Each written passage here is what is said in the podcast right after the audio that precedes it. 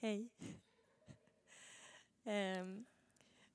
Jag ska bara erkänna det från början att jag är sjukt vimsig i kolan ikväll, känner jag. Jag predikade i söndags över det som är evangelietexten för i söndags. Och så har jag bibelstudium med unga vuxna varje dag nu på Facebook. Så det är så sjukt mycket som bara snurrar på min insida. Så jag kände inför den här kvällen bara, kärvärd, hur ska jag samla ihop mig i det här? Men en sak är säker i alla fall. Och det är att Jesus står i centrum hela tiden. Och med unga vuxna nu, vi har ju gått igenom påskens alla texterna från det att Jesus rider in i Jerusalem fram till dess att han uppstår, kommer vi landa i sen. Och det blir så tydligt att det är Jesus som är i händelsernas centrum. Han är epicentrum för allting.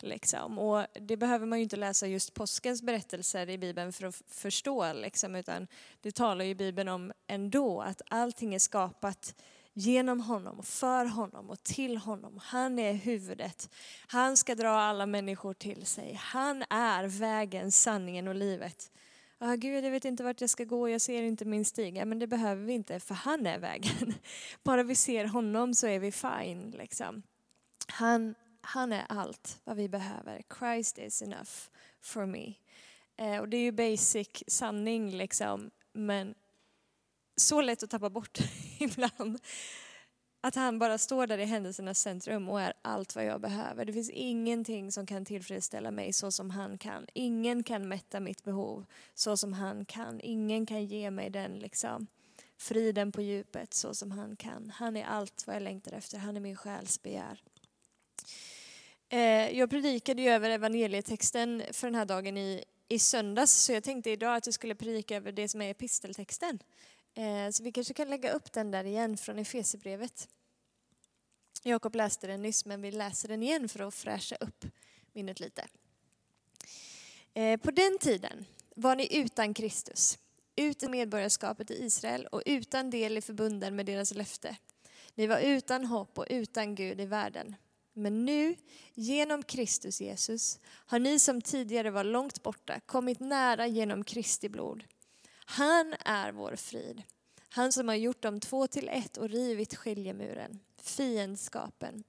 I sin kropp har han satt lagen ur kraft med dess bud och stadgar för att i sig själv göra dem båda till en enda ny människa och så skapa frid.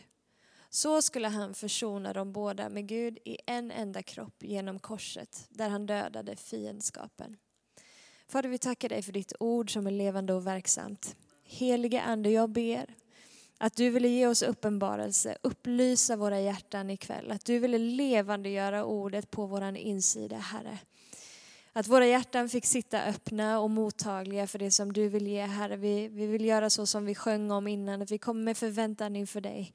Vad du ska tala, vad du ska föda fram i våra liv idag.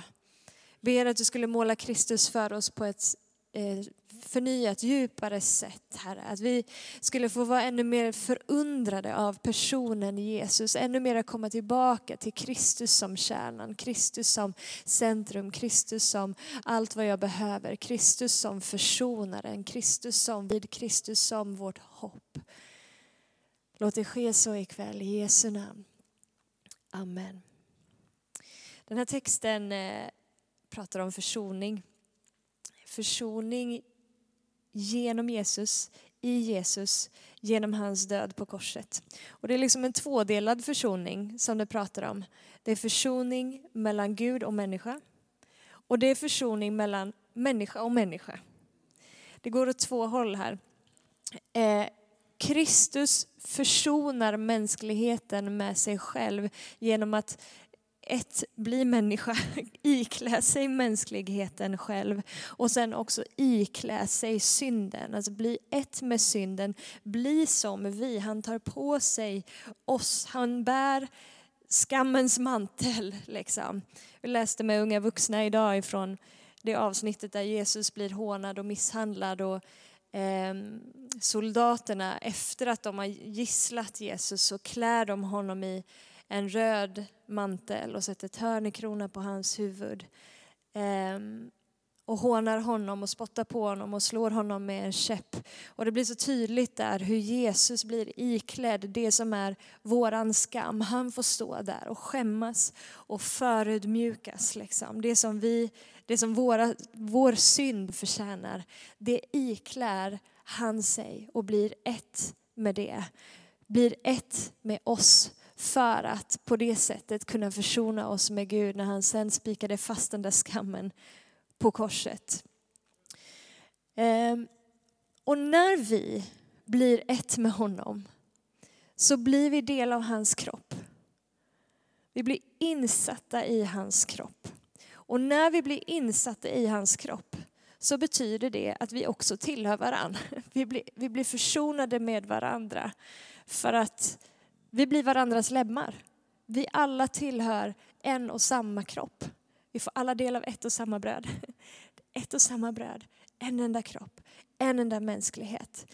Så vi blir försonade med Gud och med varandra. Försoningen som händer här på korset är både liksom vertikal och den är horisontell. Det finns krafter här i världen. Syndens kraft och vad vi än vill liksom klä det med för ord. Men som försöker skapa splittring, skapa separation. Liksom. Och det ser vi ju från början att synden har skapat splittring och separation i relationen med Gud. Brustna relationer är liksom ett resultat av syndens inträde i vår värld. Och den kraften fortfarande liksom, vill försöka hålla människor borta från gemenskapen med Gud. Och den kraften är verksam både i människor som ännu inte tror. Men den försöker även med oss kristna liksom, genom att mucka med våra sinnen och få oss att tro att vi inte har frid med Gud. Liksom. Den här kraften skapar också splittringar mellan människor. Det skapar grupperingar, det skapar kategoriseringar där vi ser ner på varandra. Man försöker upphöja sig själv genom att ta spjärn mot något annat. Vi sätter olika etiketter, liksom olika epitet eller så på människor och på folkgrupper. Vi har olika liksom, sociala klasser, så olika ekonomiska klasser. Vi har olika etnicitet, vi har olika kön och allt vad det än kan vara. Men inget av de här liksom, mänskliga epiteten som läggs på oss finns ju i Gud. Liksom. I Kristus så finns det ingen åtskillnad i värde mellan människor. Alla har vi samma utgångspunkt. Alla står vi lika inför hans ansikte. Så det finns ingen åtskillnad i vilka som ges möjlighet att få tillträde till Fadern. Det finns ingenting det som är i vår mänsklighet. Liksom. Om det nu har med social klass eller vad det än kan ha att göra med. Liksom. Det finns ingenting av det som varken kvalificerar oss eller diskvalificerar oss i att få tillträde till Fadern. Det finns en annan som kvalificerar oss. Och han står utanför allt det. Och han är över allt det. När Kristus dör på korset så tar han på sig hela mänskligheten. Inte bara några få. Liksom. Han dör för hela mänsklighetens synd. Varenda människa som någonsin har levat och som kommer att leva. Han sväljer alla deras synder. Vilket innebär att vägen till Fadern, försoningen med Fadern, är möjlig och öppen för alla de som tar emot honom och som tror på hans namn. Alla de ger han rätten att bli Guds barn.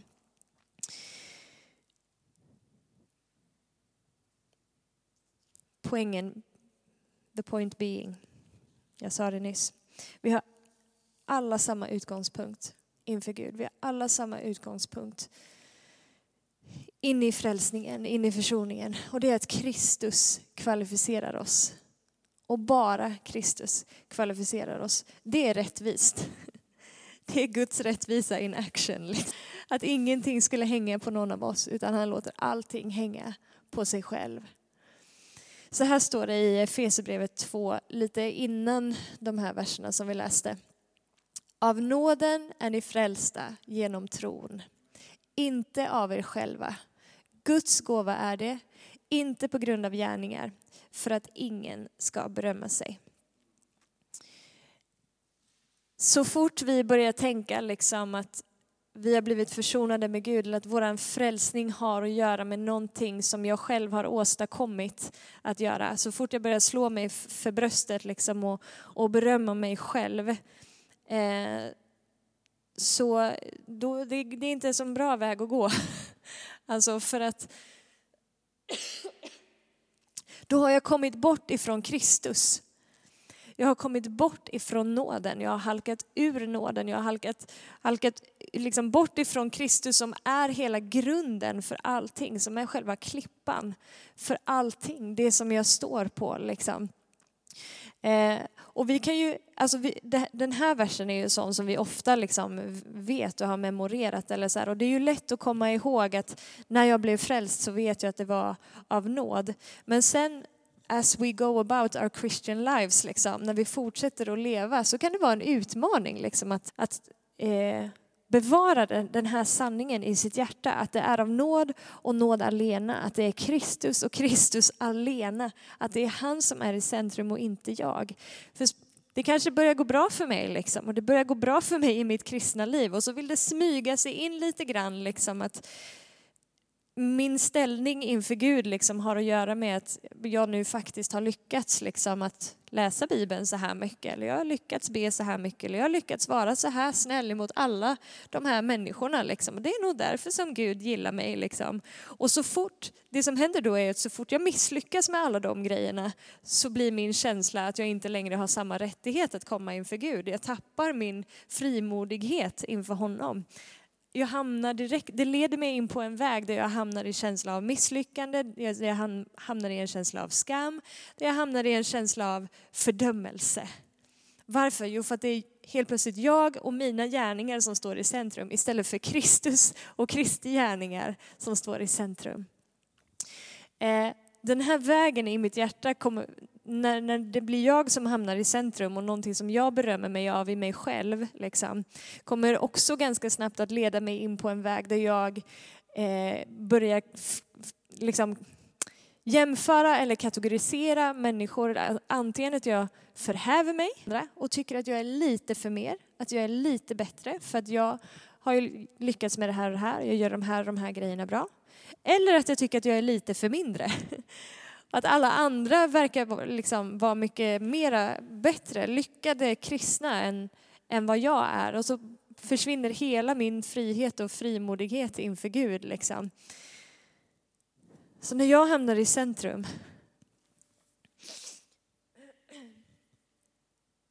då muckar det med mina tankar. Både vad gäller min försoning med Gud, men också vad gäller min försoning med människor. Det blir inte enhet.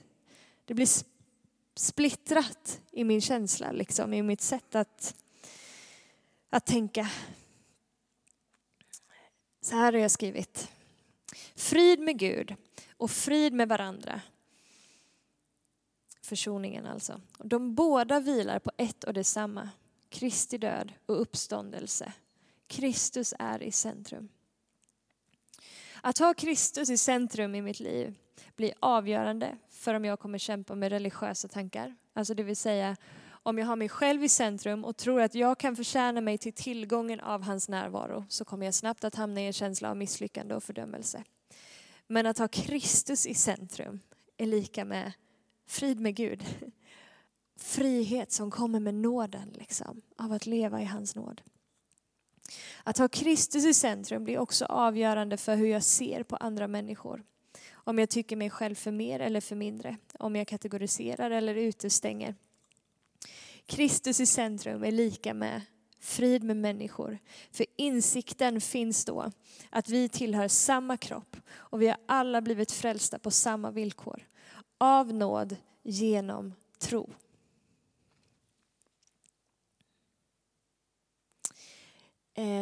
Kan vi lägga upp den första Efesierbrevet-texten där igen? Efesierbrevet 2 och 14. Han är vår frid. Så han är vår frid. När han är i centrum, när han är i centrum av mitt medvetande, när han är den som jag berömmer mig av, There's my peace. Där är friden med Gud. Där är försoningen med Gud. Där är min försoning med människor. Jag skulle vilja säga att överallt där det finns liksom brustna relationer människor emellan, så är det för att Kristus inte är i centrum. Jag tror inte det är möjligt att ha Kristus i centrum i en relation och att den relationen fortfarande är trasig. Liksom. Men när Kristus får vara i centrum, där bor hela. För det var hela poängen med att Gud kom till jorden. För att upprätta relationen med sig själv och människor emellan. Det är hans hjärta liksom, att få laga det.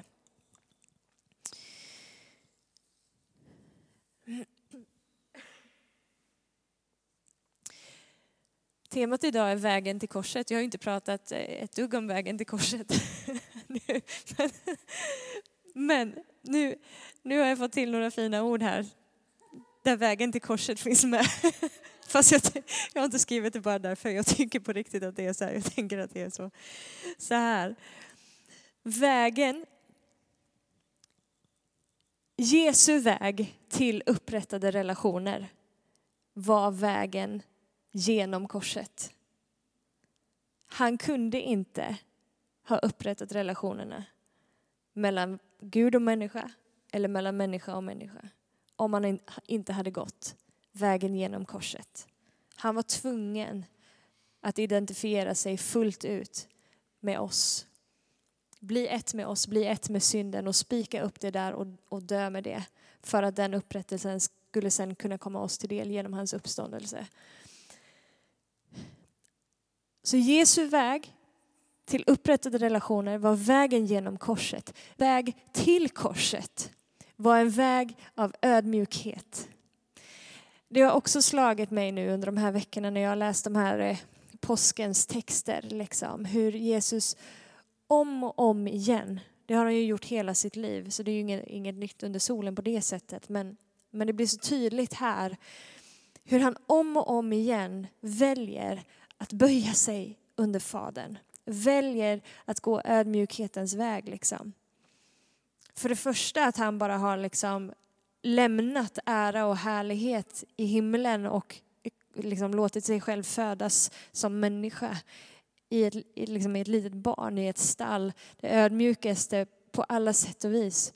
Sen kommer han här inridandes i Jerusalem på en åsna. Och det var verkligen inte sättet som en kung gjorde sitt inträde. Men han kommer ödmjukt ridande på en åsna.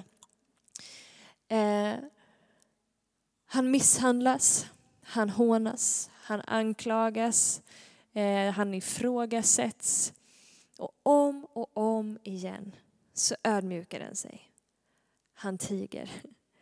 Han hade kunnat i ett enda nu liksom, bara knäpp med sina fingrar. Han visste att han hade auktoritet att be Fadern och sända legioner med änglar till hans räddning liksom, när han är i ett semane. Men han visste, hörde, om jag liksom kliver ut i att börja liksom agera här och försöker ta saken i egna händer, så då är det liksom förbi med den här frälsningsplanen. Så han väljer att bara böja sig. Liksom. Han väljer att bära skammen, han väljer att bära förödmjukelsen. Han väljer att bära smärtan i sin kropp.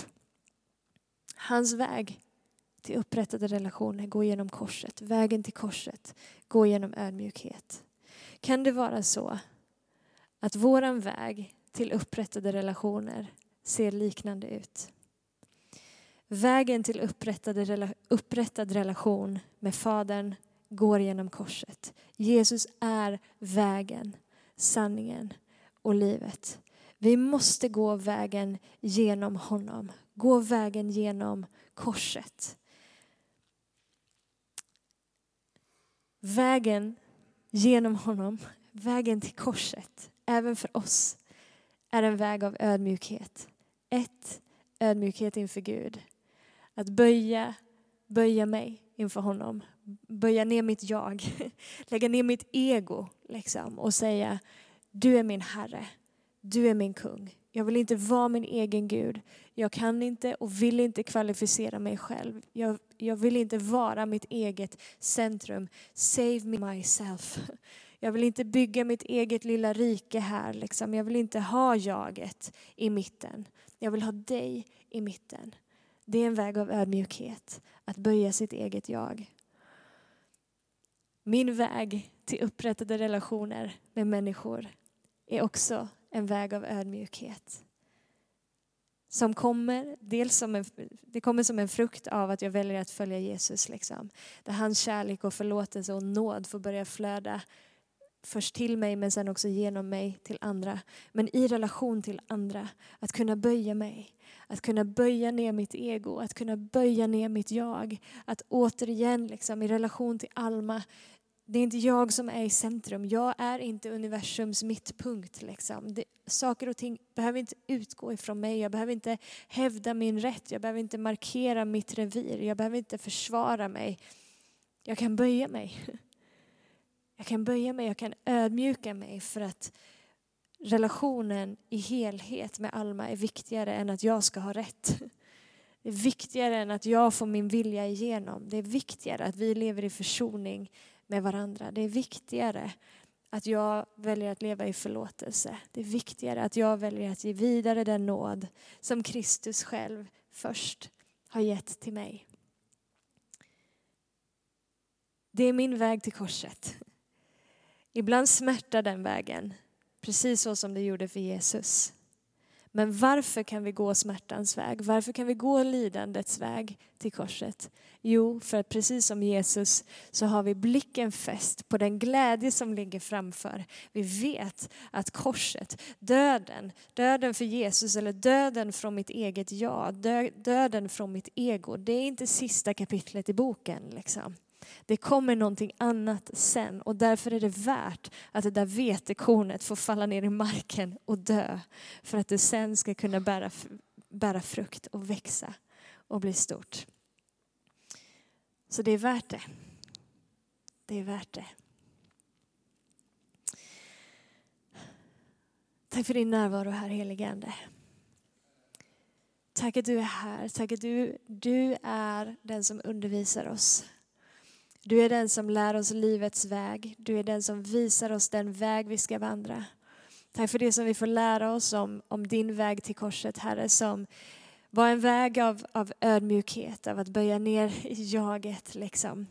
Av att kunna utstå lidande och skam för att du hade din blickfäst på någonting annat som låg framför. Tack att du var villig att betala det priset för att försona oss igen med Gud. Tack för den uppstationen, Herre. Vi är så evigt tacksamma att vi på grund av det som du gjorde nu kan få leva i gemenskap med Gud. Vad skulle vi göra annars, Herre? Vad skulle vi göra? Tack att vi får vara dina barn. Tack att du har upptagit oss i dig själv. Inte på grund av något som vi har gjort för att vi skulle kunna berömma oss. Utan bara på grund av det som du har gjort. Du och bara du är den som kvalificerar oss.